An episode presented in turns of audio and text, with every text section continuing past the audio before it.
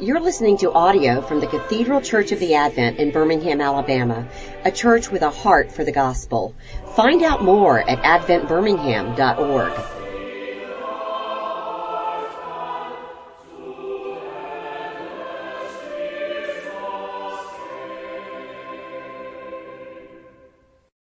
Well, I have a, a, a prayer that I brought in that if I'm ever the officiant when we do morning prayer, I often use this one before we say the blessing because uh, I just love the language of it. Um, and I think it relates. I brought it in because I think it relates today with what I want to say about discipleship. And so this is called a prayer of self dedication. Let's pray.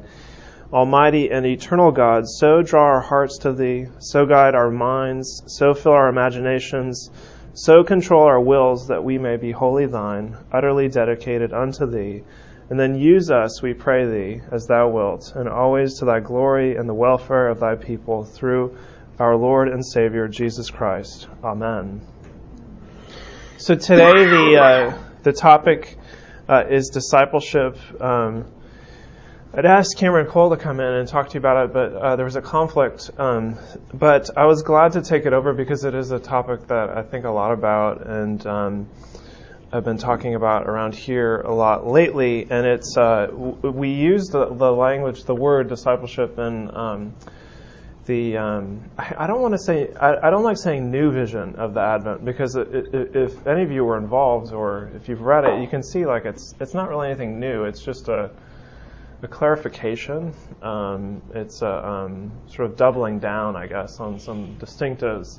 But with the vision, we said in uh, there's an identity statement about what the Advent is, and then there's a purpose statement that goes with it, and it says we exist to proclaim the gospel uh, as the freeing power of God's grace through Jesus Christ. I think is the language and to make disciples wherever God has placed us. So, just in the purpose statement of two primary things that we're really interested in, and everything kind of flows out of that, is, is gospel proclamation and related to it, uh, making of disciples. And one of the six tenets uh, or priorities were, was discipleship.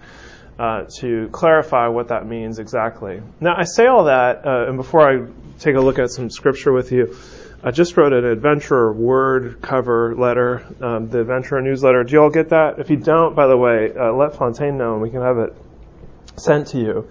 But the one for next week about this idea and how increasingly I'm aware, uh, especially I think maybe here in the South, that discipleship is a trigger word for people. It might not be for you, but it is for a lot of people.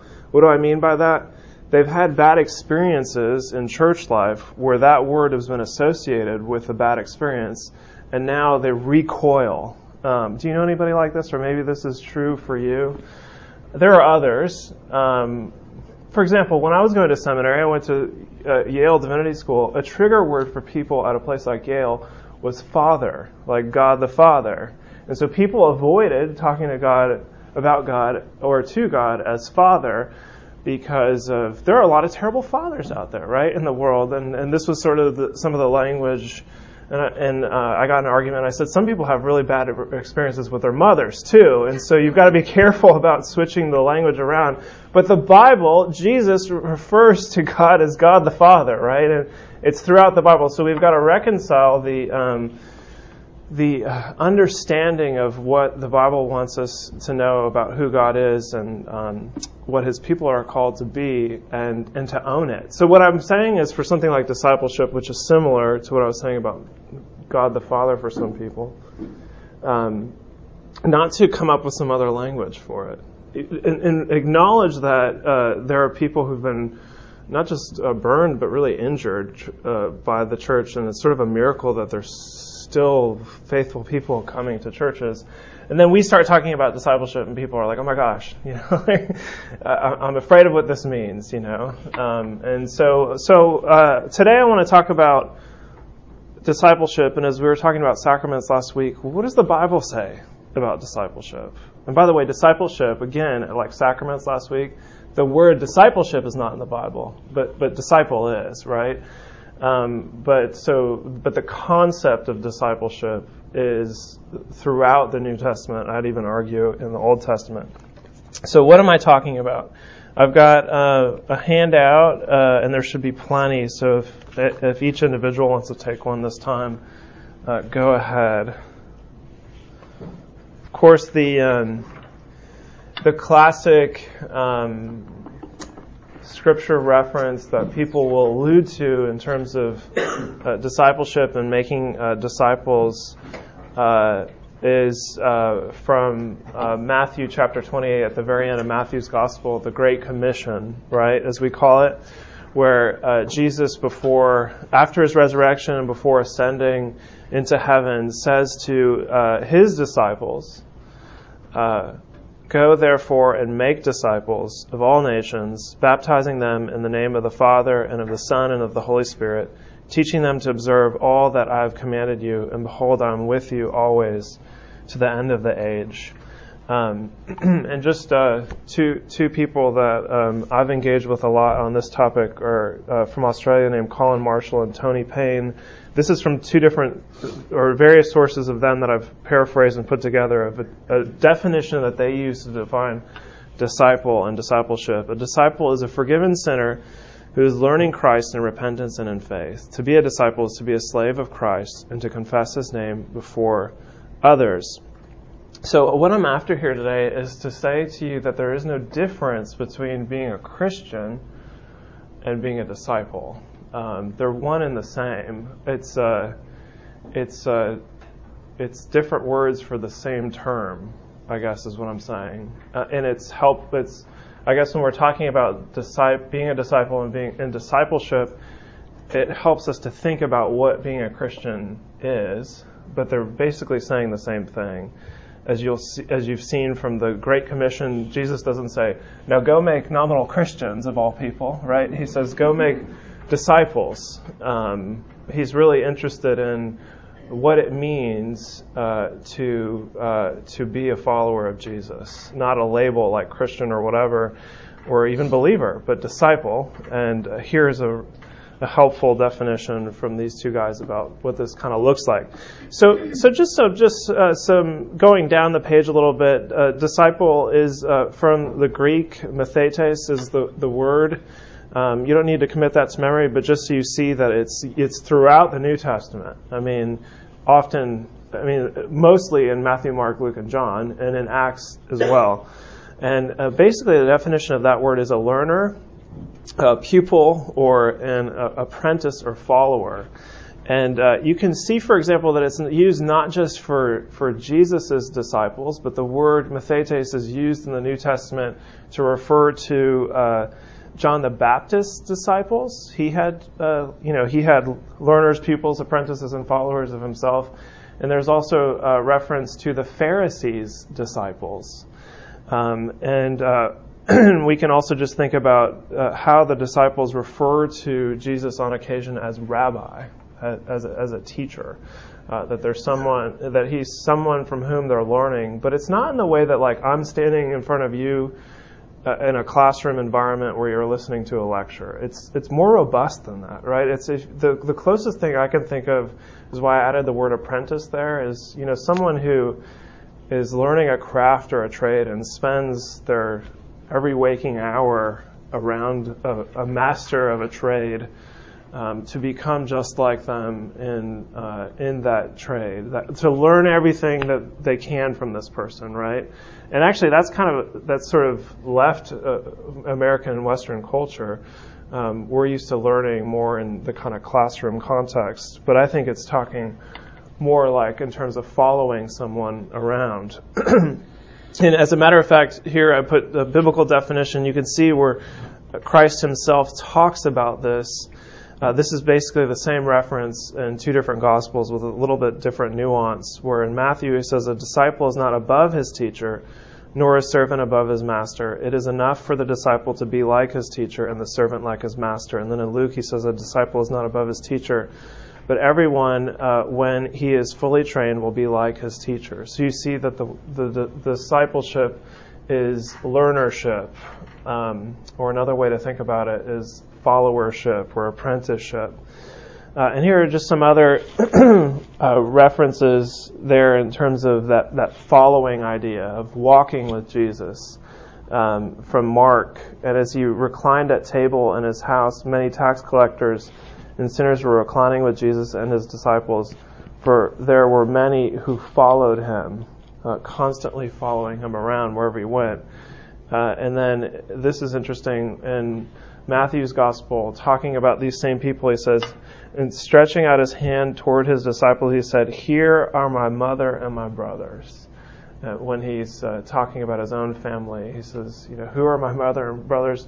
Is these people who are following me around and learning from me. There's a there's a there's a relationship that's almost familial. It gets almost familial because it's that close. Maybe you've had someone like this before in your life, where you've been able to be that person for someone. Um, in Europe, if somebody's getting a, a, doctorate, a PhD, like in Germany, they call their mentor, uh, the, the, the, PhD student calls their mentor their, their, what is it, their doctor father, I think, uh, because it's for three or four years, they're being a disciple of that person. Um, and, and when I was I ended up dropping out of my PhD program. But when I was going to get a PhD, my mentor told me, you know, when you go to undergrad, uh, this is when I was applying to work with him. He said, when you go to undergrad, you apply to a school. I mean, this is broad strokes, but it was helpful. When you apply to a graduate school for a master's degree, you apply to a program. When you apply to do a PhD, you find a mentor, a scholar. Uh, so it's it's kind of like that, right? Uh, and then here from John, uh, that's an unfortunate number, 666. Uh, after this, many of his disciples turned back and no longer walked with him. So sometimes he says crazy, outlandish things like, chew on my flesh, right? And then they, they, they're like, we can't walk with you anymore. Uh, this is going too far. Uh, but you see, it's a, the idea of following. And then I've put some references here for um, the, the concept of discipleship in the Old Testament if you're interested. So that's all definition of terms. Let's go to pages two and three, where there are two topics that I really want to talk to you about today when it comes to discipleship. Well, maybe we'll be able to kind of roll our sleeves up with this stuff on page two and just briefly gl- glance at page three is the idea of the cost of discipleship. And remember, disciple means being a Christian. So really you're talking about the cost of being a Christian and thinking about discipleship as martyrdom. Now, martyr in the Greek meant witness, and it just it rolled into the idea that so many witnesses for Christ ended up dying for their faith that the term uh, martyr was conflated with the idea of people who died for their faith. That's not what it originally meant, although that's the way we think of it now. What basically martyr means is somebody who's willing to, at all costs, bear witness to their faith, even at the pain of death. And so you see that here, where Christ talks about it uh, in this uh, Matthew 10 passage. Could I just, so I'm not talking the whole time, could I get three volunteers to read each of those paragraphs there? Somebody to read the first one. Tommy, thanks. Behold, I am sending you out as sheep in the midst of wolves. So be wise as serpents and innocent as doves. Beware of men, for they will deliver you over to courts and flog you in their synagogues, and you will be dragged before governors and kings for my sake, to bear witness before them the Gentiles. When they deliver you over, do not be anxious how you are to speak or what you are to say. For what you are to say will be given to you in that hour. For it is not you who speak, but the Spirit of your Father speaking through you. Brother will deliver brother over to death, and the father his child, and children will rise against parents and have them put to death you will be hated by all for my name's sake. But the one who endures to the end will be saved. When they persecute you in one town, flee to the next. For truly I say to you, you will not have gone through all the towns of Israel before the Son of Man comes. Someone else read that second paragraph? A disciple is not above his teacher, nor a servant above his master. It is enough for the disciple to be like his teacher, and the servant like his master. Uh, if they have called the master of the house Beelzebul, how much more will they malign those of his household? And someone for paragraph three. So have no fear of them, for nothing is covered that you that will not be revealed, or hidden that will not be known. What I tell you in the dark, say in the light, and what you hear whispered, proclaim on the housetops. And do not fear those who kill the body but cannot kill the soul. Rather fear him who can destroy both soul and body in hell. Are not two sparrows sold for a penny? And not one of them will fall to the ground apart from your Father. But even the hairs on your head are all numbered. Fear not, therefore. You are of more value than many sparrows. So everyone who acknowledges me before men, I will also acknowledge before my Father who is in heaven. But whoever denies me before men, I will also deny before my Father who is in heaven. You know, these are um, some interesting cross references that basically the same thing say the same thing. There's a longer section in uh, Luke chapter 14, but especially draw your attention to verse 27 where he says, "Whoever does not bear his own cross and come after me cannot be my disciple." And then again from Luke chapter 9. As they were going along the road, someone said to him, I will follow you wherever you go. And Jesus said to him, Foxes have holes and birds of the air have nests, but the Son of Man has nowhere to lay his head. To another he said, Follow me. But he said, Lord, let me first go and bury my father. And Jesus said to him, Leave the dead to bury their own dead. But as for you, go and proclaim the kingdom of God. Yet another said, I will follow you, Lord, but let me first say farewell to those at my home. Jesus said to him, No one who puts his hand to the plow and looks back is fit for the kingdom of God. Well, just looking at all of this, uh, you know, I love. I'm just going to steal Mark's phrase. Let's bat this around a little bit, uh, as Mark said, right? Um, you know, what do you think about this stuff? Um, what is the picture that Jesus Christ Himself gives of discipleship, of being a disciple? Here we see in both Luke and Matthew.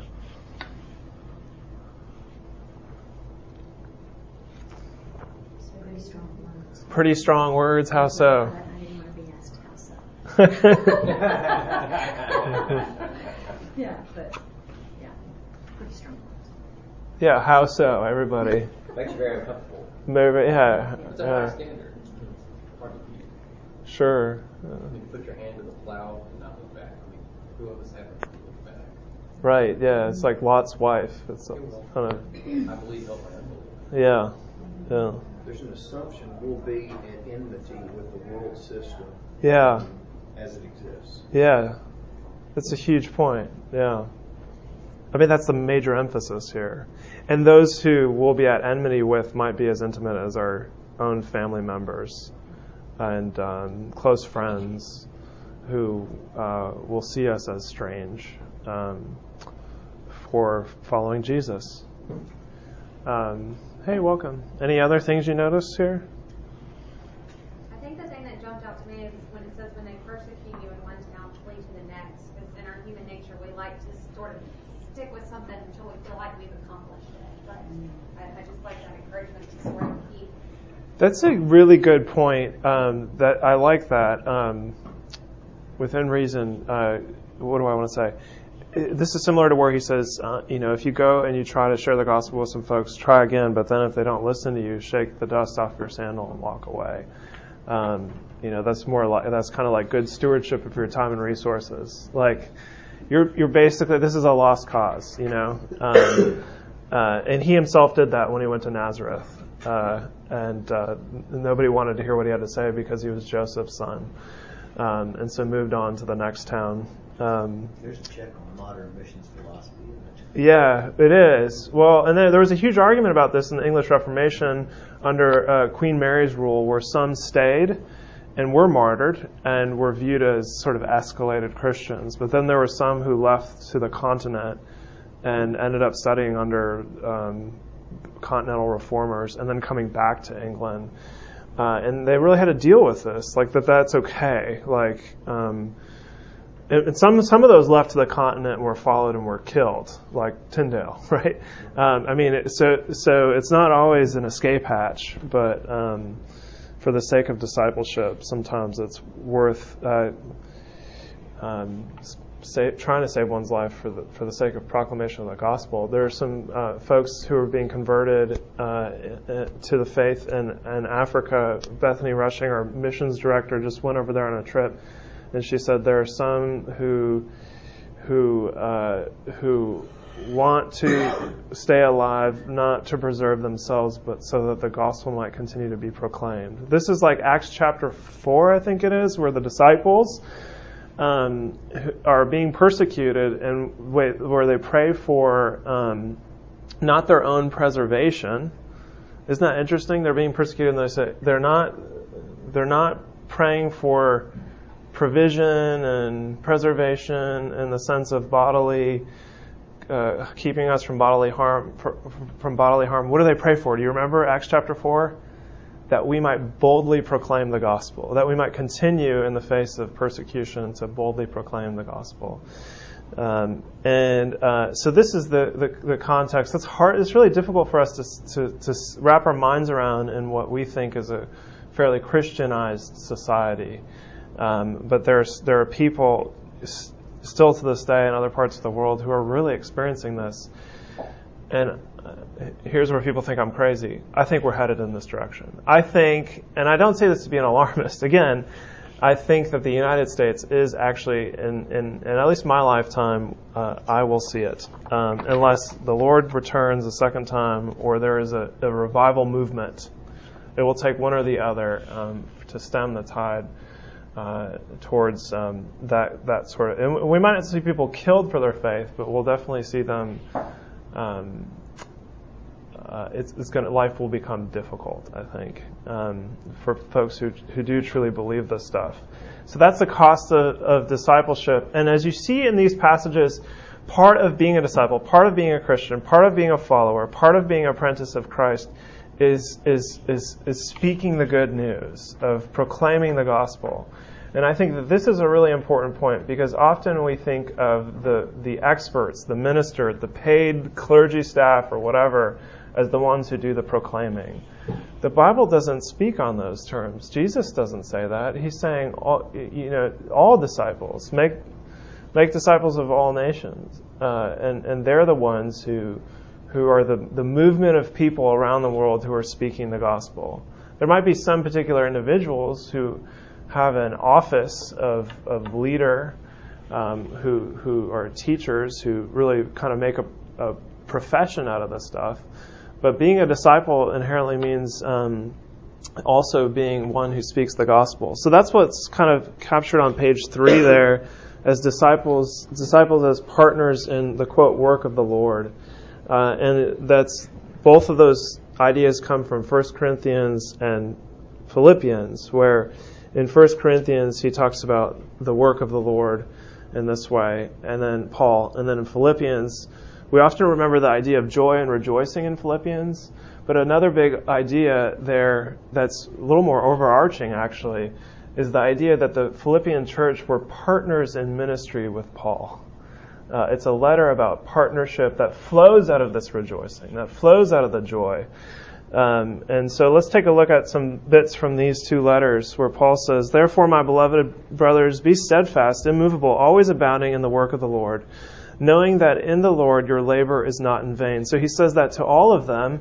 And then when speaking about Timothy, who is an elder, he says, When Timothy comes, see that you put him at ease among you, for he is doing the work of the Lord as I am. So Paul and Timothy are doing the work of the Lord, but Paul's also assuming that the Corinthians are doing the work of the Lord. Um, it's not just the Pauls and Timothys of the world, but the church.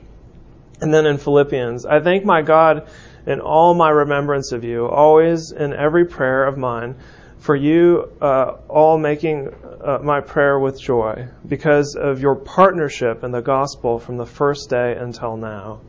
Only let your manner of life be worthy of the gospel of Christ, so that whether I come and see you or am absent, I may hear of you that you are standing firm in one spirit, with one mind, striving side by side for the faith of the gospel, and not frightened in anything by your opponents. Again, still in the background of both of these things, um, an assumption that there are opponents to the gospel, that there are people who reject this message, and standing firm uh, despite that, side by side, as partners together for the sake of the gospel. That's what being a disciple means. Uh, and then here again in Romans 10, when he's talking about um, uh, Israel, the Jews, but still, this is generally, I think, applicable to all of life. He says, How then will they call on him in whom they have not believed? And how are they to believe in him of whom they have never heard? And how are they to hear without someone preaching? And how are they to preach unless they are sent? As it is written, how beautiful are the feet of those who preach the good news. And it's easy for us to read a passage like that and think of preachers preaching from the pulpit. But again, I don't think that's necessarily what Paul's talking about. I think he's talking about preaching the gospel all the stinking time. I mean, the, the pulpit's one environment for that, and it's a powerful one that reaches a lot of people. Uh, but uh, there are pulpits of everyday life. Um, and, uh, and here, Christ himself, uh, when speaking of this, says, When he saw the crowds, he had compassion for them because they were harassed and helpless like sheep without a shepherd. Then he said to his disciples, uh, the harvest is plentiful, but the laborers are few. Therefore, pray earnestly to the Lord of the harvest to send out laborers into the harvest. These laborers should be uh, co workers for the sake of the gospel, not just the professional. But all, the, the harvest is plentiful, the laborers are few. Come on, we need all hands on deck, really. You know, I mean, in order to um, to do the work of this ministry. And then uh, finally, thinking of uh, uh, apply all of this that we're talking about to Sunday. What should be happening on Sunday? Um, the the gospel shouldn't be preached just from that pulpit on Sunday. That what happens on Sunday, and that, that's true, as Andrew likes to quote. Uh, there's a, um, a Beeson professor, uh, Robert Smith. Is that right? The preaching professor who says, "I preach so that you'll preach." We're running out of time that's the Methodist bell. Um, uh, I preach so that you'll preach, right? But even on Sunday, we shouldn't just hear the gospel from the pulpit, but from each other. Listen to this from Hebrews. And let us consider how to stir up one another to love and good works, not neglecting to meet together, as is the habit of some, but encouraging one another, and all the more as you see the day drawing near. I mean, he's not talking about just preachers. He's talking about all of us. That when we get together, we get together for the sake of encouraging. Encouraging in what? Not through trite aphorisms, but for the work, the word of the Lord, encouraging each other with the gospel.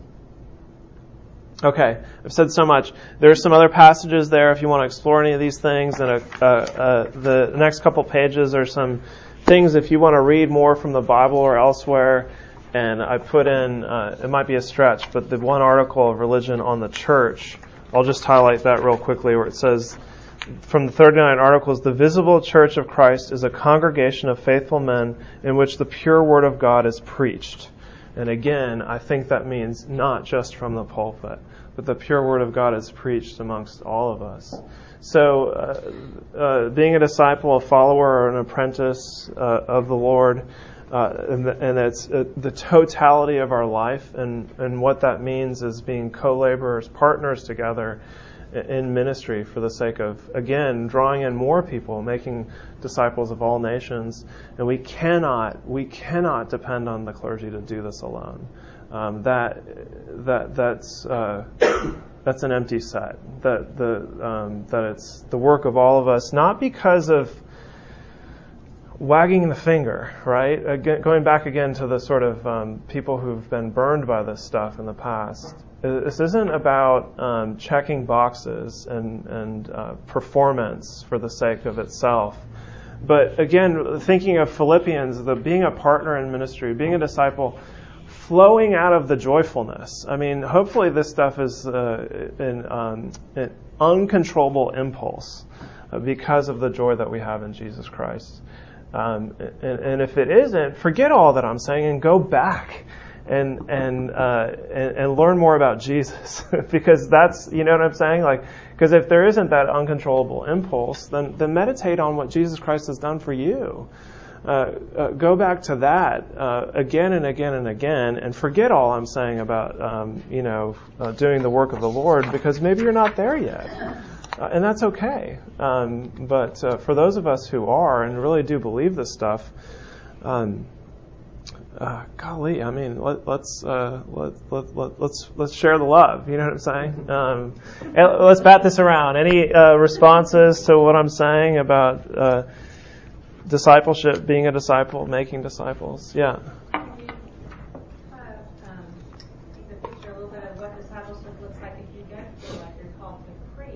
Yeah. What does discipleship look like when you're just a layperson who's just doing the daily? what are the ways in which you can walk yeah. that discipleship road that maybe aren't preaching, Right. Yeah, and Paul talks about this in Corinthians and Romans, where there are different gifts uh, that we have, and to to use them towards the work of the Lord, um, and uh, and that's true. But we also get the sense that we all are capable, as Peter says in First Peter, you know, always be ready to give an account for the hope that you have. All of us, not just the preachers. And that is preaching. Uh, if, anybody's backing you into a corner about your faith, that's preaching the gospel. If, if, if you if you respond to the the request to respond to the hope that you have, um, and and yet still an understanding that we have different gifts, and some of us are called to be prophetic. Um, I think of being ordained ministers as a prophetic office, uh, as someone who is called to to stand up and, and to preach uh, in a more formal way. Um, but not all of us are. Um, and yet, we all have within us um, the opportunity and ability to preach the gospel, maybe in more mundane ways. Uh, including I'll, I'll, I'll just draw it all the way to home. I think the place where this can start and, and should start is if, if any of us have children, um, no matter what our calling in life, if we have children and are, are believers, uh, we can preach the gospel probably even more effectively uh, than other people can to our, with our children. Um, relying simply on Sunday school or church uh, might not be enough that uh, we can uh, preach with our children. And so I, I hope that's an answer that, um, yes, there are different gifts. And actually, even, uh, I think it is either Romans 12 or 1 Corinthians where Paul includes in their administration as one of the spiritual gifts. That administrative work for the church is helpful for the work of the Lord, um, that it's not to be belittled. It's just that some are called to it and some aren't. I don't think I'm called to administration. uh, any other um, thoughts on discipleship? I think that's our bell now, is it? It's not loud enough. Just, just real quick. Yeah. You talked about spin trigger word. Yeah. What, what's the alternative? What, what are the things that you say? I, I, I think I know what you're talking about. Right. What are some of the perversions of discipleship that's burned people that you've, you've seen people? You know, I, so again, this is the kind of thing. Like, I have very little personal experience with this. I, you know, Moralistic. moralistic, yeah. Like, like good, good works, uh, moral and you know, to stop sinning. That's, that's what discipleship is about. Which isn't what's How to learn to stop sinning. Uh, is that all? Uh, yeah, exactly. Right. Exactly. I mean, that's not what it's How's that saying here. that's why I say, like, I think it's really important for us to go back to the Bible. How is the Bible talking about this? Because that's a distortion. Uh, if there is any sort of uh, moral, um, ethical implications to this, it's because of the the uncontrollable impulse of responding to the gospel and the Holy Spirit doing work within us. It's not about you know manning up or womaning up to sort of uh, what do- what do you call it? Um, behavior modification or whatever, right? Yeah, well, that's not what we're talking about here. Um, Like I do think it, you know, like an accountability partner is a way that disciple, you know, people. it's one way. Yeah. Yes.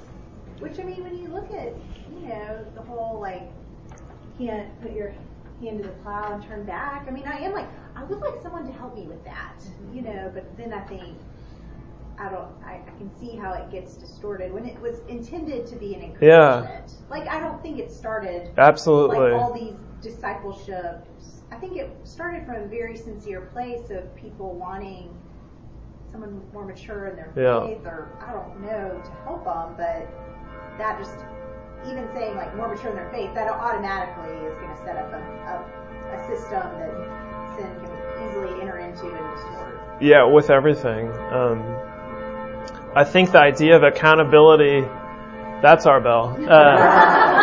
Uh, I think the idea of accountability came from a good place. And I mean, we know some accountability opportunities in life that have been successful. We have Alcoholics Anonymous here every weekday at noon. There are some folks who, who benefit from the accountability in that department. But I do know that some people have been really wounded by that concept, and it's probably through its distortion. And if if it's not on a foundation of the stuff that Andrew's preaching about today, the grace and mercy of God through Jesus Christ, it's not Christianity. I mean, I don't, you know what I mean? It's uh, you might as well go to the self-help aisle at the uh, at Barnes and Noble. Uh, it might actually help you more. Um, but if it's on the foundation of an understanding of the good news of God through Jesus Christ for us, uh, it's a totally different story, um, and, and, the work of the Holy Spirit in our life. Um, so that's what we're about here. Uh, go in peace to love and serve the Lord. Thanks be to God. Uh, next week, worship from Zach Hicks, right? I think that's right.